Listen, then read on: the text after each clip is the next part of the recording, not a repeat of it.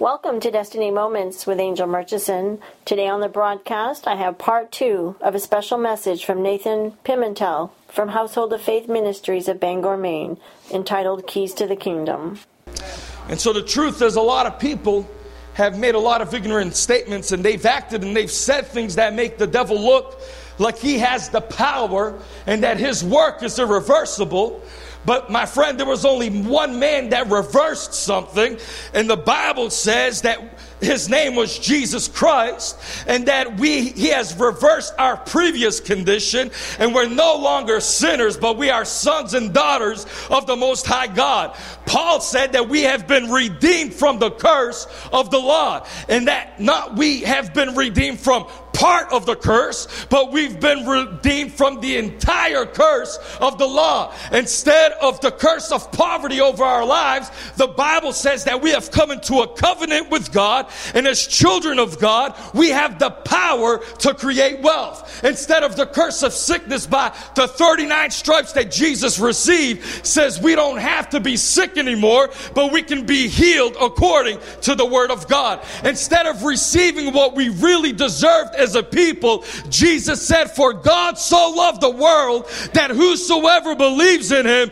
shall not perish but have everlasting life. Can somebody say amen? amen. See, we've been translated out of the kingdom of darkness and we've come into the kingdom of God's marvelous Son.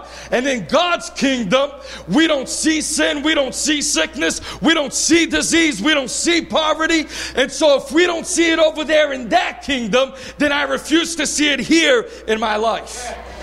I had somebody, you know, older in years tell me up in Massachusetts, it's very, the, everything has to be very intellectual. They have to figure God out, figure why He did things this way. Well, stop trying to figure God out. Just like God be God, He's been God since the, uh, since the very beginning, all by Himself, and He's done a pretty good, good job at that. Can you agree with me? And I hear people say all to me all the time, "Well, preacher, what do you mean you don't? If you don't see it there, you don't expect to see it here in this kingdom?" I said, "That's just irrational thinking." You live here in this world, and because of the fall, sin and the curse crept in. And I understand that. I went to Bible college for four years where they talked, all they talked about was the curse and all they talked about was sin. But what I've come to remind you is that even though you may be in this world, you are not of this world. Bible says that you belong to a different kingdom. Philippians says a kingdom where the Lord Jesus Christ lives. And in that kingdom, we don't operate like those who are of this earthly kingdom. And if we don't operate like those who are of this earthly kingdom, then we shouldn't expect to go through what everyone else goes through because the Bible says that we have been bought with a high price that has nothing to do with the blood of bulls and goats. But the Bible says that we're privileged to testify about something that even the angels can't ever sing about. And the Bible says that we have been redeemed by the precious blood of Jesus Christ. And if you're thankful for that, go ahead and clap your hands. I've been redeemed. I'm no longer the same. If any man be in Christ Jesus, he is a new creation. I like how the Amplified says that the fresh and the new have come. But what happens is religion tells you, well, the more spiritual you get, the more you have to struggle and suffer in this life. I remember growing up, we would sing that song, the God of the mountain is the God of the valley. And the truth is this, God will be God wherever you are in life. But people take that song growing when I was growing up, and even now when I go back into those areas, they take that song and they they take it to mean, well, you got to expect to go through the valleys of life. But as a servant of God, I've come to West Virginia to let you know this morning that you don't have to go through the valleys of life. But as a child of God, you can live a life from mountaintop experience to mountaintop experience because the Bible says He will take you from victory to victory victory from grace to grace and from faith to faith. Can somebody say amen? So in the book of Ephesians, the Bible tells us that God has put all things under the authority of Christ and made him head over all things for our benefit. Why? Because every obstacle that Jesus overcame, every devil that Jesus defeated, and every victory that Jesus saw is now, now becomes the obstacle that you're going to overcome or you have conquered, the devil that you have defeated, and the victory that you now walk in. Because Paul said, I have been crucified with Christ. Nevertheless, I live, yet not I, but Christ lives in me. In another portion of scripture, he said, Christ, the hope of glory in me and that I'm a representative of the Lord Jesus Christ here on the earth. So when the devil looks at you, he's not just looking at Tom and Billy and Susie, but when he looks at you, he begins to worry and he begins to fear. Why? Because he's looking at a replica, a replica of the Christ that lives on the inside of you. And right now you have in your possession the keys of the kingdom to shut down and stop every work of the enemy in your life. See, the Bible says that we're hidden with Christ in God. And I remember growing up, even when I was in Bible college, people would always say, like, you know, what does that mean, hidden with, with Christ in God?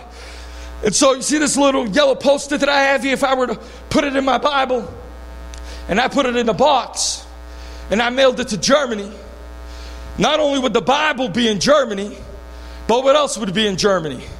The post-it. If I took this very same Bible and threw it into the river with the post-it in it, not only would the Bible get wet, but what else would get wet? The post-it. Why? Because the experience of the Bible has now become the experience of the postcard. But because the post-it is in the Bible. And the Bible says that we are hidden with God in Christ Jesus, meaning that his experience now becomes our experience. The Bible says that Jesus is seated at the right hand of the Father.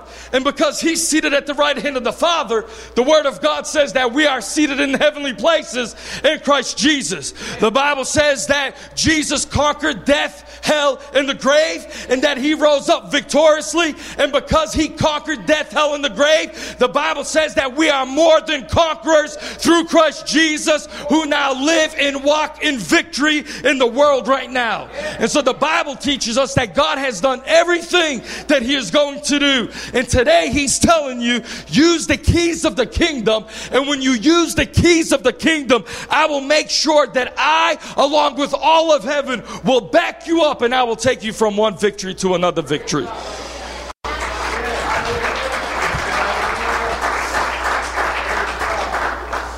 Now, I didn't grow up with the greatest education. I'm not the the brightest person out there. But I do know one thing that keys are made to do something specifically. They're either made to lock things up or they're made to unlock some things, correct? And so, right now in our lives as believers, God has given us some things that will unlock the powers of heaven over our life and will shut down the work of the enemy in our lives. And one of the very first things, I'm sure a lot of you are familiar with this, one of the very first things that God has given us, number one, in our lives, is the power of our confession.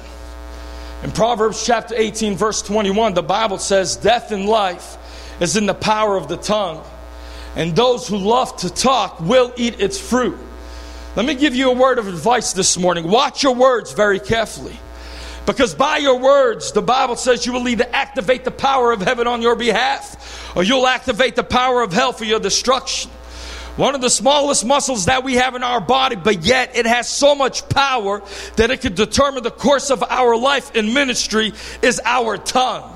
And what we as believers ought to be doing is we need to allow our tongue to be filled with God's word and allow our tongue to repeat what God's word says. A lot of people will live defeated in life because they view themselves defeated in life.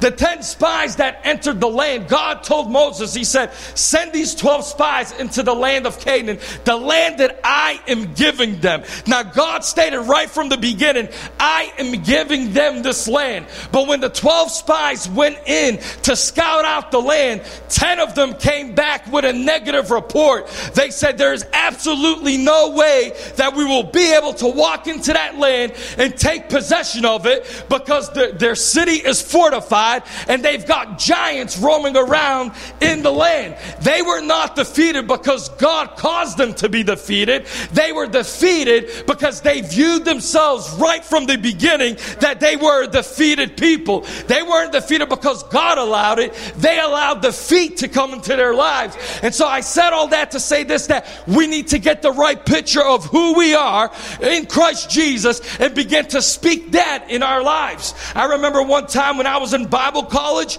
there was a gentleman who got up in the middle of class and he had tears coming down his eyes and he thought he was sounding humble, but he was sounding ignorant because he wasn't realizing that his confession was completely against the Word of God. He said, When I stand before God and come to Him in prayer, I'm nothing but filth and I'm, and I'm worthless before God. But my friend, the Bible doesn't say that you're filth, that you're dirt, and that you're worthless. Everybody in the class lifted a hand when he began speaking. to them. Well, praise the Lord for making me filth. Praise the Lord for, ma- for making me worthless. But my friend, when God made you, He didn't make any filth. He didn't make any dirt. But I've come to tell you that you are a son and a daughter of the Most High God. If you stood on your own righteousness, then you would be as filthy rags. But the good news of the gospel is this I don't stand on my righteousness, I stand on the righteousness of Jesus Christ. Can somebody say amen? And when God looks at me, it says as if He's looking at the Son of God Himself. God says that you are sons and daughters of the Most High God, that you are the apple of His eye. Bible says that you are a chosen people with royalty flowing through your veins. Some lady came up to me after service one time. You ain't a king. Where's your robe? Where's your crown? And where's your throne? No, no, no. See, what makes me a king is not the crown. It's not the robe and it's not the throne. What makes me a king is as I walk with the king of kings and the lord of lords. And the Bible says that I am a king's child. Can somebody say amen? Bible says that I'm an heir of God, a joint heir with Christ Jesus, and that the blessings of Abraham are evidenced in my life. But your confession is either going to propel you or hold you back. See, when you look into a natural mirror, uh, when you look into a natural mirror, ladies, you can agree with this. If that natural mirror tells you, hey, you need to put on some more cover up, or you need to put a, your lipstick needs to be a little bit darker, you're going to trust the reflection in that mirror and you're probably going to put some more cover up and you're probably going to make you're going to make your lips a little bit darker with that shade of red. So it is with the word of god. James chapter 1 likens the word of god as to a natural mirror but when you look at the Word of God, you're not looking at a reflection of your natural self. You're looking at a reflection of who the real you is, your spirit man. And so when you look at God's Word and you see the reflection that you read in God's Word, the Bible says that you are fearfully and wonderfully made. Bible says that you're the head and not the tail, above and not beneath. You're blessed going in and blessed coming out. You're blessed in the city and you're blessed in the country. Can somebody say amen? See, when I look into that mirror, I'm not moved by what I hear. I'm not moved by what I see. This economy doesn't move me. I move by faith. Why? Because the Bible says God is moved by faith, and the just shall live by faith. See, faith believes God, fear believes the devil. Living by faith means getting the language of the devil out of your mouth and speaking the language of God. Speaking the language of God isn't speaking, God's language doesn't speak defeat, sin, and sickness. But God's language calls those things that be not as though they were. Living by faith causes me to see what the eyes of faith. And what I see with the eyes of faith, it causes me to speak the word of faith until that very thing that I've been declaring begins to manifest in my life. You see, when Jesus spoke to the fig tree, it didn't wither away, the Bible says, till three days later. And a lot of people think that the life of the tree is in the leaves. Well, probably not you here in West Virginia, but probably a lot of Portuguese people think that the life of the trees is in the leaves. But the life of the tree is not in the leaves, the life of the tree is in the roots. So when Jesus spoke, the roots had died at his command, even though on the outside everything looked healthy at that moment. But it was only a matter of time of what happened inwardly begin to manifest outwardly. And my friend, as you continue to speak the word of faith over your life, regardless of what you may see in the natural, I've come to tell you this morning, it's only a matter of time before some flesh is wrapped around that word that you have spoken. And before you know it, you'll be able to point at it with your natural finger. You'll be able to look at it with your natural natural eye and you begin to declare before a watching world, look what the Lord has done in my life. See, the Bible says, speak to the mountain, and it has no other option but to be lifted up and be removed. I've made up my mind a long time ago. I can't stay depressed. Why? Because the joy of the Lord is my strength. I can't stay broke. Why? Because God has given me the power to create wealth. I can't, I, I can't be stressed out anymore. Why? Because I've got the peace of God that passes all understanding deep down in my soul. See, a couple of days ago, I told Pastor Tim this, but a few days ago, before I was getting ready to come here, Lord's getting ready to launch us out to do something great in Massachusetts. I heard somebody say that there isn't one preacher in the state of Massachusetts locally, uh, you know, uh, preaching on, on cable. So I made up my mind. I'm going to do everything that I can through the power of the Holy Ghost to make sure that we have the gospel going through the cable, through cable in Massachusetts. But as I began thinking like that, the enemy, the devil, come comes to my mind with his little chatterbox, and uh, you'll never have enough. You'll never be able to do that. You're never going to accomplish it. He goes, you know, you don't have the finances. It's never going to come in. And so I told that foul devil. I got up out of my office in my house. I walked into the living room, and I told my wife, I said, go get a checkbook. And she said, why? I said, where is it? She's like, it's upstairs. I walked upstairs, grabbed a checkbook, walked into the living room, and I told my wife, I said, the devil said that we will never have enough in this life. So I'm going to shut him up and I'm going to sow a seed, a significant seed into a ministry. And whenever he tells me that I will never have enough, I'm going to keep on sowing and sow him that he's not in charge of my life, but God is my source. Can somebody say amen? See, I choose to believe the report of the Lord, and the report of the Lord always shouts victory and never shouts defeat. My mom, five years ago, was diagnosed with cancer. My father calling me up, leaving Bangor, Maine, going to Massachusetts. My father calling me up on the phone, crying on the phone. Never heard my father cry until we got married and all his sons left the house. He got a little bit more sensitive after we left the house, but got on the phone and started crying and said, Your mother needs prayer. What do you mean she needs prayer? She just got diagnosed with cancer. Everybody is telling her that she needs to go. She needs to go to New York or to Boston, Massachusetts, uh, or wherever, and, and go look at the best doctor doctors in the world because that's where, you know, she needs to go get a second opinion.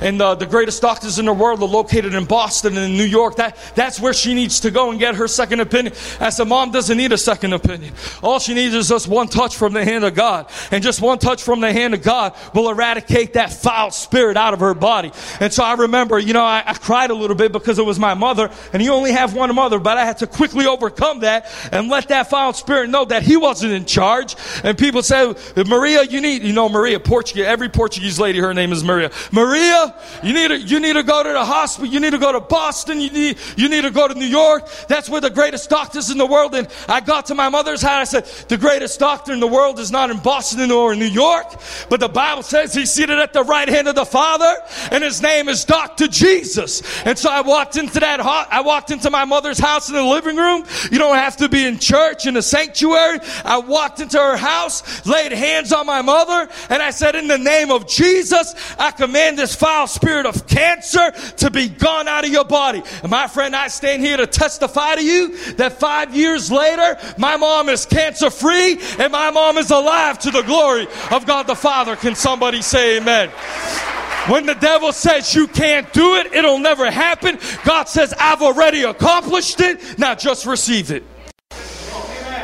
So your confession, your faith, Bible says God has given to every man the measure of faith. And that measure of faith is built by the word of God. Faith comes by hearing and hearing what? By the word of God. That word hearing or that phrase hearing and by hearing denotes a continual hearing of God's word. You need to make sure that you're listening and reading more of God's word and listening to more of God's anointed men preach his word than you are throughout the week watching Dr. Oz or the doctors. Because if all you do is concentrate on Dr. Oz or the doctors, then you're going to be on the devil's frequency of fear instead of on God's frequency of faith. Because, see, on the frequency of fear, what happens? Dr. Oz begins to mention a symptom in the body, and all of a sudden you decide to go to the internet and self diagnose yourself. That's what fear does. Makes you go to the internet and spend hours and hours and hours trying to self diagnose yourself. But when you operate on the frequency of faith, you declare, No weapon that is formed against me shall prosper. On the frequency of faith, your mind has been programmed with the Word of God. You've renewed your mind with God's Word, and instead of in, investigating, the situation by faith, you will bring the desired outcome into your life because the Bible says now faith is the substance of things hoped for and the evidence of things not seen.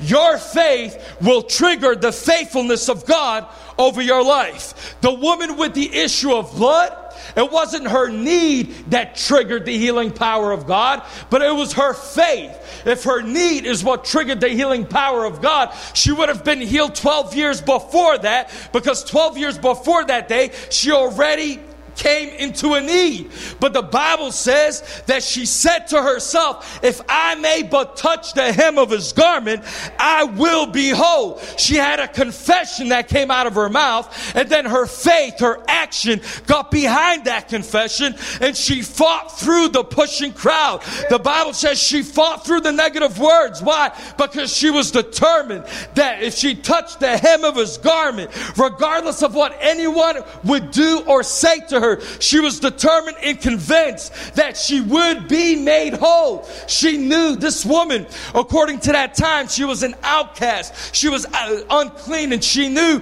that if she came into the public's contact, that she could die by stoning. But that wasn't stopping her. She was determined. She said, If I just touch the hem of his garment, I shall be whole. And at that very moment, when she touched the hem of the Lord's garment, the Bible says Jesus felt healing virtue flow out of him. He turned around and he said, Who touched me? And here the disciples saying, Jesus, Master, you see the crowd around you? And you say, Who touched you? And they responded back to Jesus and said, Nobody touched you. But Jesus said, No, somebody has touched me. For I felt healing power coming out of me. See, to this lady, to everybody else, she was a nobody. But to Jesus, she became a somebody. My friend, I want you to know today, you're somebody to Jesus. He sees you late at night, He sees your situation, He knows all about you. You're a somebody to Him. A lot of people think of themselves as nobodies before God. Why? Because all their life, they've always heard you're never going to amount to anything great. You'll never have anything good to offer anybody. I've had people that have told me, like, my parents have told me that I'm a mistake, that I was an accident. My parents have told me that the only reason that I came into existence was they had one six pack too many, and bam, nine months later, there I was. They've told me, I wish that you've never come into my life, come into this family. You're annoying, you're a nuisance, you're nothing but trouble. Kids have heard all their lives that they will that they have always been nobodies. But I've come to contradict the voices in your head this morning, and I've come to tell you that you are a somebody in the eyes of God, that He's got a plan and a purpose for your life, a future and a hope to give you. Can somebody say amen? I want to personally thank you for listening to our message today. Our desire is that through this message, your faith is strengthened and grounded firmly in God's Word. But most importantly, that your life is right with God. You see, the Bible says in Romans chapter 10, verses 13, that everyone who calls on the name of the Lord will be saved. So I'd like to ask you a personal question today. Do you recall a time in your life when you receive Jesus as your personal Lord and Savior. If you have never received Jesus Christ as your Lord and Savior, I want to give you that opportunity to do so. Would you pray with me and repeat this prayer after me? Say, Heavenly Father, I repent of my sins, and I ask you today to forgive me for every sin I have committed, whether knowingly or unknowingly. I believe that Jesus is the Son of God who died and rose from the dead to clear me of all my sins. Today, I receive Jesus Christ as my Lord and Savior. My friend, if you have just prayed that prayer with me today, the Bible says, with the heart man believes, and with the mouth confession is made unto salvation. Today, the Bible says that you have become a new person. The old has gone, and all things have become new. Today, you have inherited a new family. Today, you belong to the family of God, and I would love to hear about your decision. I would love for you to contact us here at the ministry. We would love to pray with you and encourage you in your new journey in Christ Jesus. God bless you and hope to hear from you soon.